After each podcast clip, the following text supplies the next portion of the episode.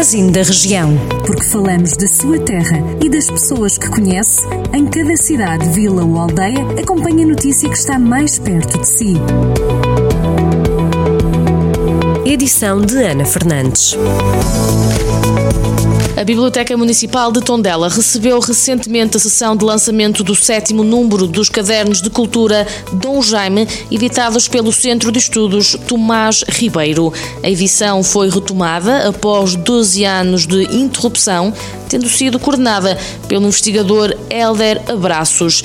Esta nova edição do caderno Dom Jaime reúne mais de uma dezena de artigos dedicados ao Conselho e às terras de Tondela. O Conselho de Sernancelho é agora liderado pelo PSD. Na União de Freguesias de Fontarcada e Escorquela, o atual presidente da Junta, Ladislau Amaral, venceu com 89,14% dos votos. Na Assembleia de Freguesia, o PSD ocupa todos os sete lugares.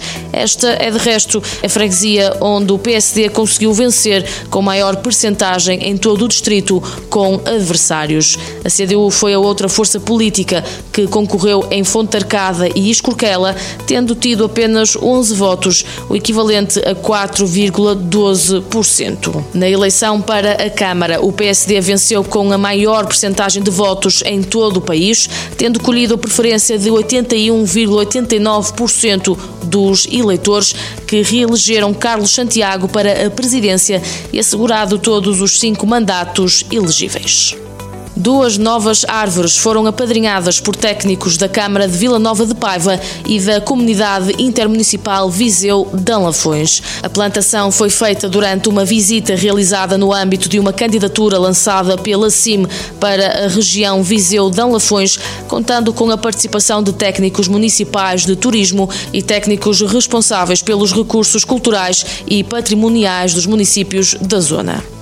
A Câmara de Vozela anunciou que vai atribuir bolsas de estudo a alunos do Conselho para o ensino superior. Os apoios podem ascender a mil euros anuais e pretendem ajudar a suportar as despesas com alojamento, alimentação, transporte, material escolar e propinas. A medida foi divulgada no dia após o anúncio da colocação de estudantes para a primeira fase do acesso ao ensino superior. Em comunicado, a autarquia de Vozela frisou que podem candidatar se os alunos que concluíram com sucesso comprovado o ensino secundário e pretendam ingressar no ensino superior.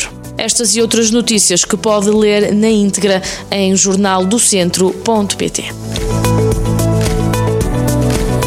Jornal do Centro, a rádio que liga a região.